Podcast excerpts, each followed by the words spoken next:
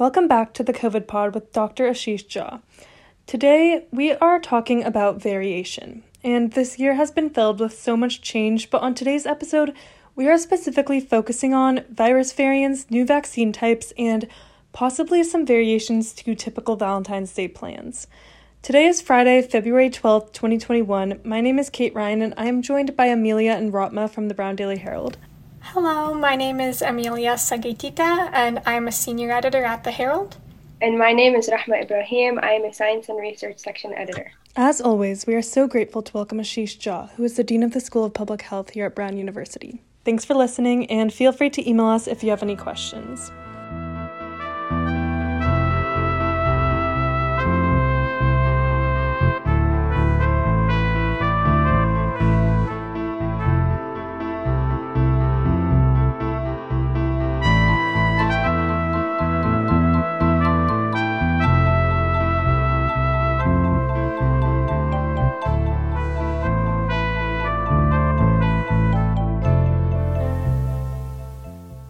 First thing that we were thinking about is um, the CDC recently sort of changed their guidelines to say that anyone who is asymptomatic and has received the second dose of their vaccine does not need to quarantine if exposed to COVID 19.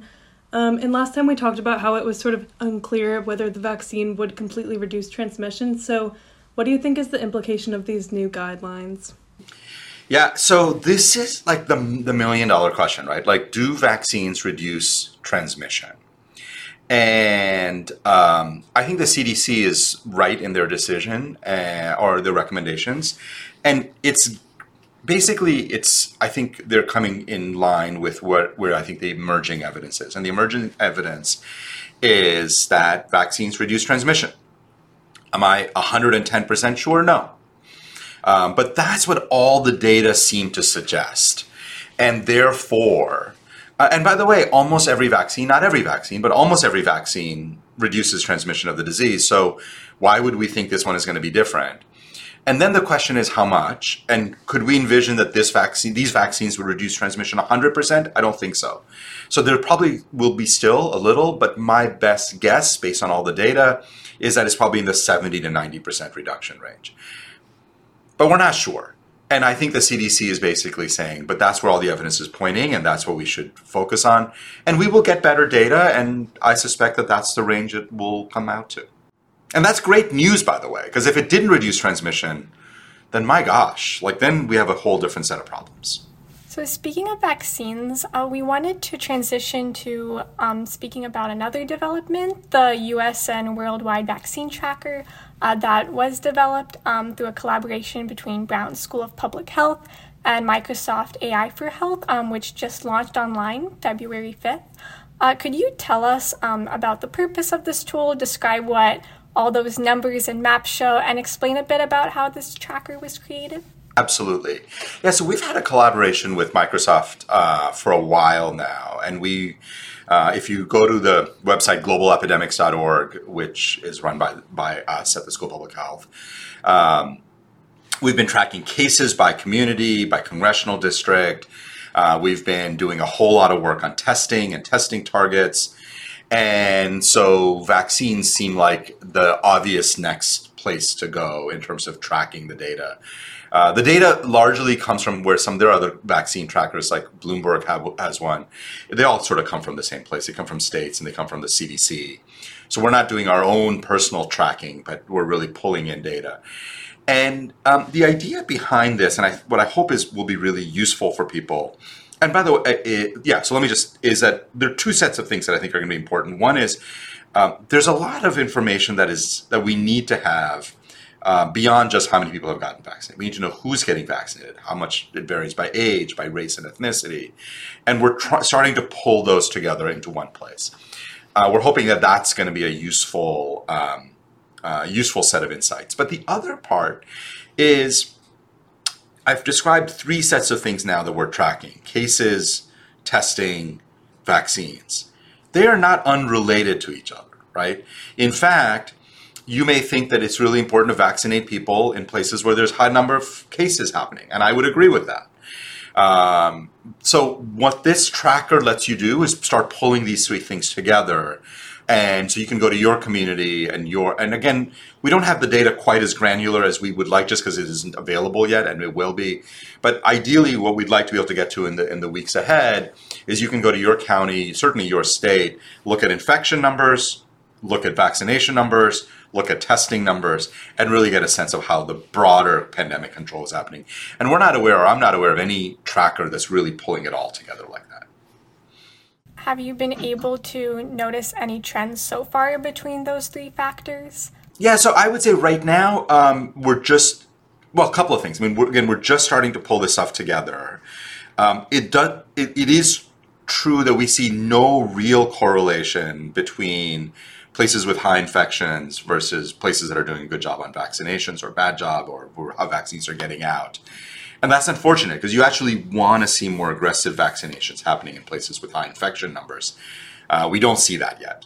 Uh, we don't see that happening. So that's a problem. And, and my hope is that uh, we can take these kinds of data, go back to policymakers and say, you've got to really push on, on vaccinations, in, especially in those areas. And the tool also mentioned uh, trying to see whether the US can reach that goal of 100 million doses in 100 days and kind of looking at the status of vaccine distribution right now, what does it seem to suggest about our nation's ability to reach that goal? And what factors or efforts do you think may influence those trends? The 100 million in 100 days is what President Biden uh, said in early December when he was President elect Biden. He wasn't in office yet.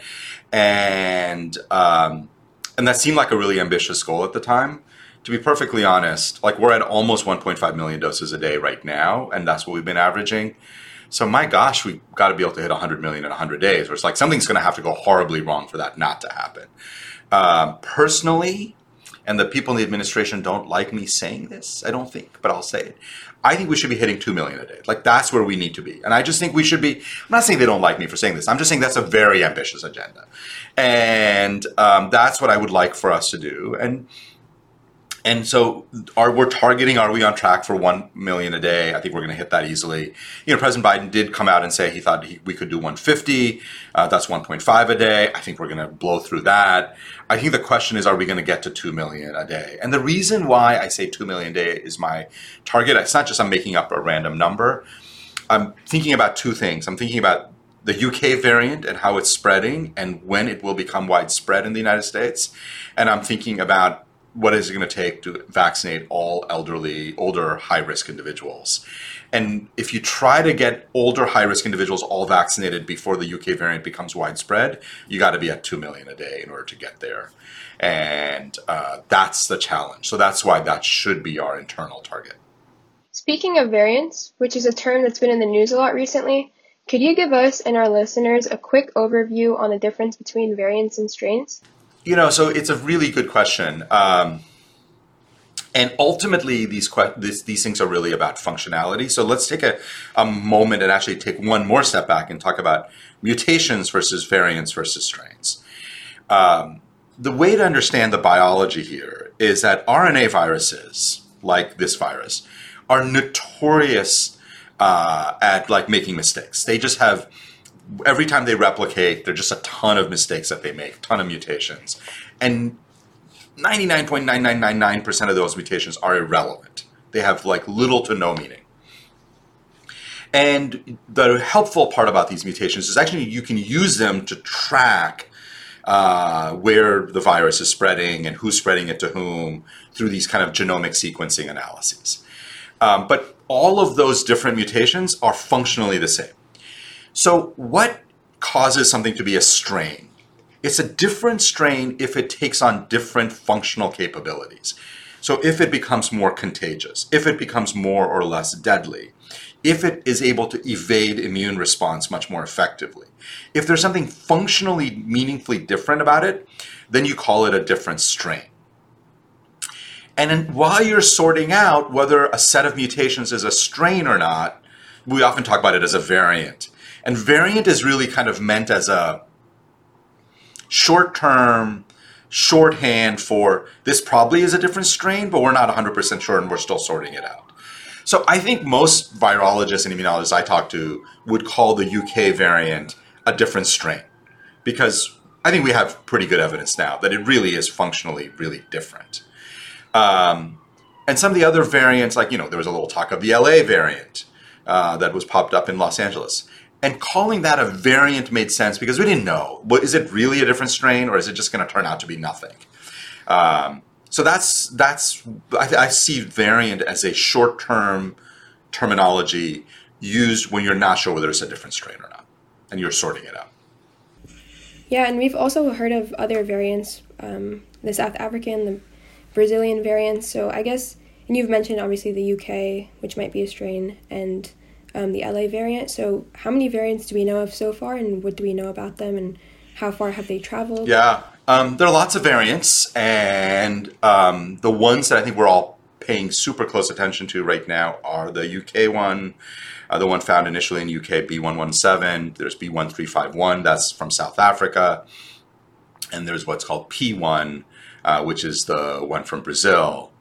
And we don't, by the way, know that that's where they originated. That's where we first identified them, right? So that's the other part of it. Um, but if we're going to shorthand it and say the UK, the South African, or the Brazil, uh, those are three that are all here in the United States. And we think the UK variant is circulating reasonably widely. I suspect it's in all 50 states or most of the states. Uh, it's been identified, I think, in 35, but my take is the other 15 probably just haven't identified them yet. Um, the South Africa variant is interesting in that it may be a bit more contagious. The UK variant is clearly more contagious. Uh, the South Africa variant may be more contagious, but it does seem to be more effective at evading immune response. I still am very optimistic, and we can talk more about this, that our vaccines will work against it, but we're, we're less sure. Um, yeah, just it, it, may work a little less well. I wouldn't say we're less sure. And then on the Brazil variant, we know much less about it. There is some data to suggest that people who've been previously infected um, may not have protection against the Brazil variant. Um, but I don't think we know that know enough about that right now, and there's a lot of work being done to sort that out.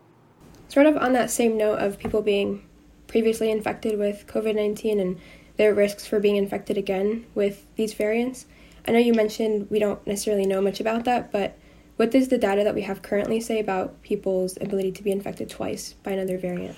Yeah, so vast majority of the of the infections right now, the virus circulating is still the kind of native strain, right? The the original strain, and people getting reinfected with the original strain, we think exceedingly unlikely. Uh, we don't know the real number. Officially, it's about 10 or 12 people have been reinfected in the United States out of 25 million. I suspect the real reinfection rate is much higher than that. But not, I shouldn't say much higher than, is higher than that, but probably not much higher. Meaning, bottom line, if you've been infected, your chances of getting reinfected are not zero, but they're really, really low.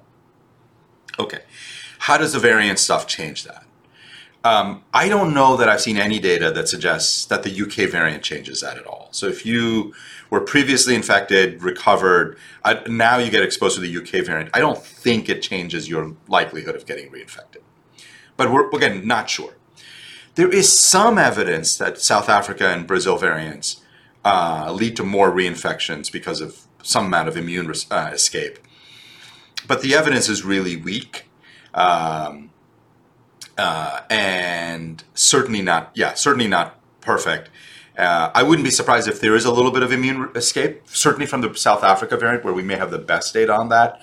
Uh, but I actually think that the vaccines will protect us against that. So, what's interesting, right? Here's the bottom line natural immunity from having been previously infected may not protect you against the South Africa variant, but vaccines probably will. And that's interesting. Just a reminder that vaccines can generate much, much better immunity than natural infection can. I think a lot of people assume that natural immunity is the best immunity, like better, having got, but we have very good evidence for lots of diseases that's not true, that we can generate much, much better immunity using vaccines uh, than natural infection does. Kind of going back to vaccines um, and how many have come about um, from research in recent months. Um, I do think that like Pfizer and Moderna seem to have become pretty household names when talking about the COVID 19 vaccines. Um, but last time you had alluded to some other companies who are in the process of developing and testing their own vaccines, um, so like Johnson and Johnson, Novavax, AstraZeneca, as well as um, some developed in other countries, uh, like I believe Sputnik 5 was being developed in Russia. Um, so, what do you make of all of these different versions? Um, how are they different? How are they similar? So, there are a lot of different ways of making vaccines, and you've seen companies around the world trying to make, make them in different different ways. And um, my personal take is we need all the vaccines we can get. Uh, as long as they're safe and effective, we should be able to come up with different uh, modalities. Different modalities have advantages and disadvantages. Um, mRNA vaccines, like the Moderna and Pfizer, which are fabulous vaccines, are really hard to store and manage. They need to be frozen. The Pfizer one particularly needs to be frozen at minus 96 degrees for uh, for extended periods of time. So, um, whereas things like the Johnson Johnson vaccine can be refrigerated, does not need to be frozen, and uh, and and so you can imagine why that would be a huge advantage in many many places. Um, here's where we are as of today, February 12th. Johnson Johnson vaccine has been submitted for authorization to the FDA, and the FDA is going to meet on February 26th, so two weeks from today. They're going to make a decision. I would be shocked if they don't authorize it based on the data we've seen, but they might not. FDA has a pretty high bar. They're going to do a very vigorous review. But I say I'd be shocked just because I know the people who are working on the developing that vaccine, and they wouldn't have submitted it unless the data was really very good. And so I expect an authorization in the day or two that follows. Uh, there are a few million doses sitting around, but not tens of millions. So in March, probably not a huge impact of the Johnson Johnson vaccine. You'll start seeing some people get vaccinated. And then once we get into April, May, you'll see that become much more widespread.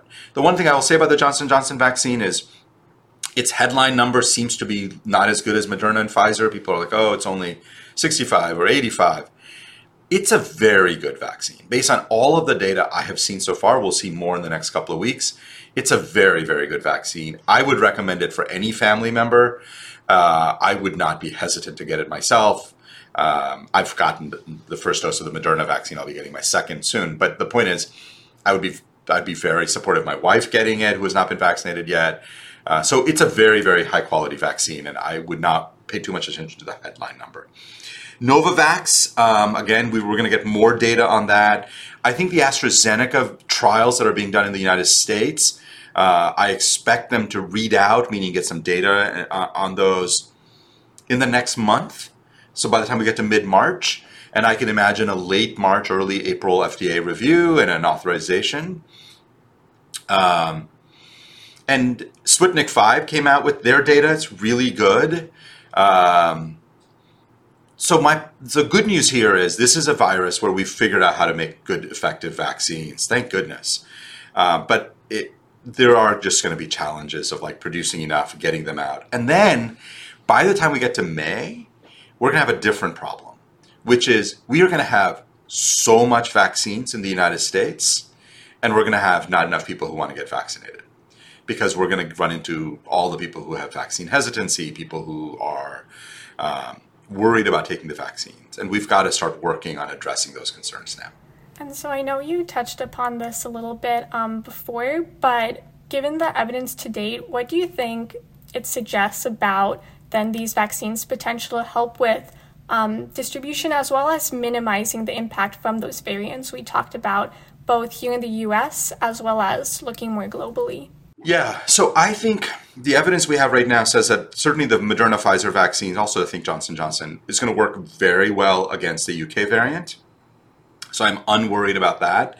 I think it will work a little less well against the South Africa variant, but well enough that if you got vaccinated, you're going to do fine, even if you might have a slightly higher risk of getting infected. Uh, I don't. I think people will not get sick and die, which is what we care about, right? Preventing severe illness. So I'm really, really uh, at this point very confident that these vaccines are going to hold up well against the, var- the variants we have. It doesn't mean that there won't be a variant in the future that will escape our immune response. And I actually think one of the things we need to be doing is much more genomic surveillance to look for those variants. And then if we see one emerging that looks like that, uh, working on updating our vaccines uh, so that they can be more effective. There's a lot of work here. Just it's this is not a one and done. Like it's not going to be we all get vaccinated and everything. Like we're going to have to continue monitoring, continue paying attention. And the last point on this is because it's a global pandemic. uh, if we just get America vaccinated but don't get the world, the world isn't vaccinated, it's going to be a huge problem, obviously, just from an equity point of view. Uh, but also, if we see large outbreaks happening elsewhere, America's largely vaccinated, it's going to be the sort of um, the ground for emergence of, of new variants that will render our vaccines less effective. So there's a there's both a I think a, a selfish as well as a, a more solidarity oriented uh, set of reasons for really having a global approach to vaccines. Speaking of all of these complex problems, we sort of wanted to highlight something hopeful, which is the course that you're teaching with Dr. Megan Ranney called Pandemic Problem Solving, which is for civil servants and other leaders. What do you think that will look like over the next month or so? And what are you looking forward to with that course? No, I'm super excited about this. And, and the reason is, you know, the pandemic has felt kind of paralyzing, right? Like, I mean, it's just sort of disrupted our lives, and people feel like I don't know how to to manage problems, and like what can I do? And we're all in this sort of suspended animation, just waiting for these vaccines so we can start getting things back. And what Megan and I and our whole team realized was like there are lots of people who during the pandemic have confronted problems and solved them and made progress and, and done really remarkable things. And they have lessons for all of us on how we get through the rest of this pandemic and how we deal with future ones. And so it's very problem solving kind of uh, oriented course where we have experts in business, political leaders, all sorts of folks uh, who are going to participate and talk about how they dealt with uncertainty, how they made decisions, and and then the hope is that the students in the course were um, or a lot of them are are from NGOs or government or private sector are going to talk about how it applies those lessons apply to their real life. So it is very practical. It's supposed to be hands-on. And I guess for me, a it's it's meant to give people hope and something they can actually do, teach them a set of skills. But I have to tell you, I'm going to learn a ton because while it's been really fun watching people make decisions and uh, and watching leaders figure out how to do this stuff. The course will actually teach us how to apply this to a much broader swath of issues. And so I expect to learn a lot about how to think about these things. And um, and the last point is, you know, it's an interesting foray for Brown, right? Because we don't do this kind of stuff very much. We teach courses in pretty traditional ways undergrads and graduate students. But I think the ways in which the world is changing, universities have an obligation uh, to teach people who are not kind of our traditional students. And it's not even like executive education, it's just a different model. It's in the middle of crises, universities have to step up and pull together knowledge and share it widely and, and, and in constructive ways. And that's uh, what this is about. So I think this is part of a broader strategy that Brown is thinking about which is how do we engage and be more relevant in the world in the middle of crises? How do we bring our expertise to bear? And I love that, by the way, because that's, of course, what I think all universities should be doing. And I'm particularly excited that Brown is doing it. Yeah, that sounds like such a great resource for so many people. Um, so before we end, we wanted to also touch on something else kind of fun, which I guess is Valentine's Day. And we specifically wanted to bring up this article that was published in the Brown Noser, which is the satirical newspaper that's written by Brown undergrads. So this is a joke, but it was um, headline Paxson clarifies that every student allowed one little kiss on Valentine's Day. And, and that is obviously a joke, but we just wanted to ask in all seriousness like, how should students on college campuses like Brown be approaching making new friends or new romantic relationships during this COVID semester?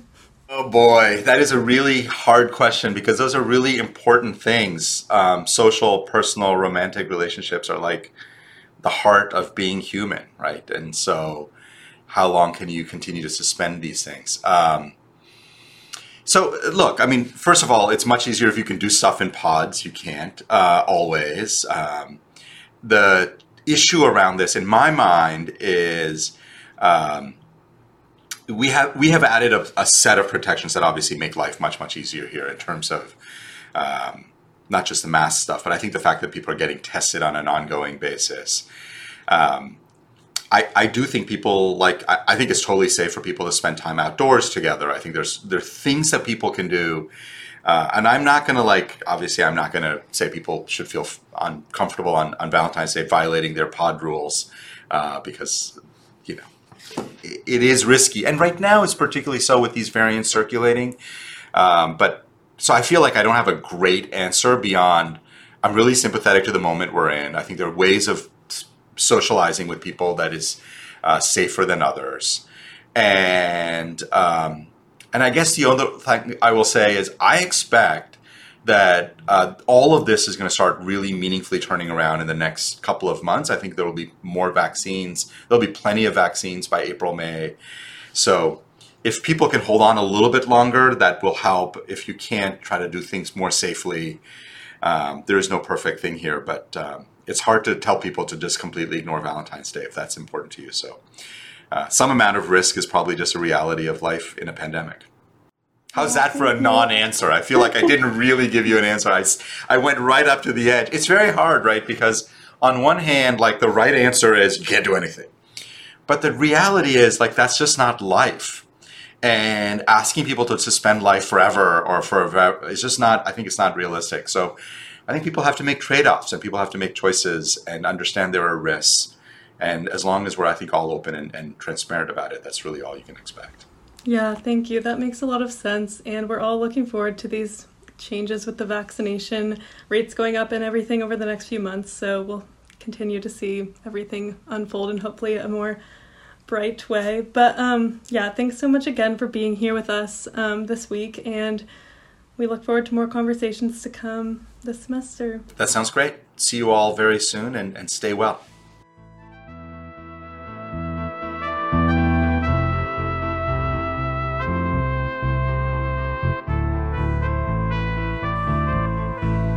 This podcast was produced by the Brown Daily Herald. You can find us on Spotify, Apple Podcasts, or on our website, browndailyherald.com. Feel free to email us at herald at browndailyherald.com if you have any questions, and thanks for listening.